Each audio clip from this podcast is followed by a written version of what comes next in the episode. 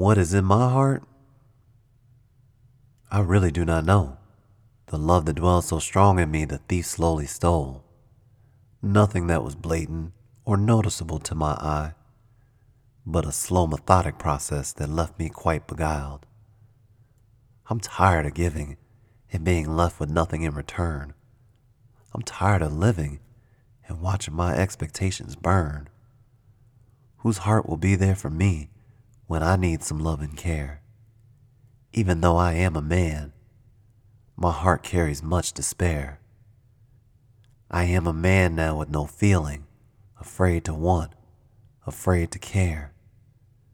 What used to be so strong in my heart could very well be hot air.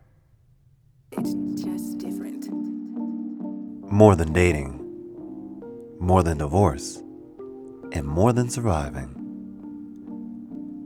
Tune in to find out what happens with C-Suite Lady and everything else that transpires in the life of a divorced man out here in these single streets trying to find his way.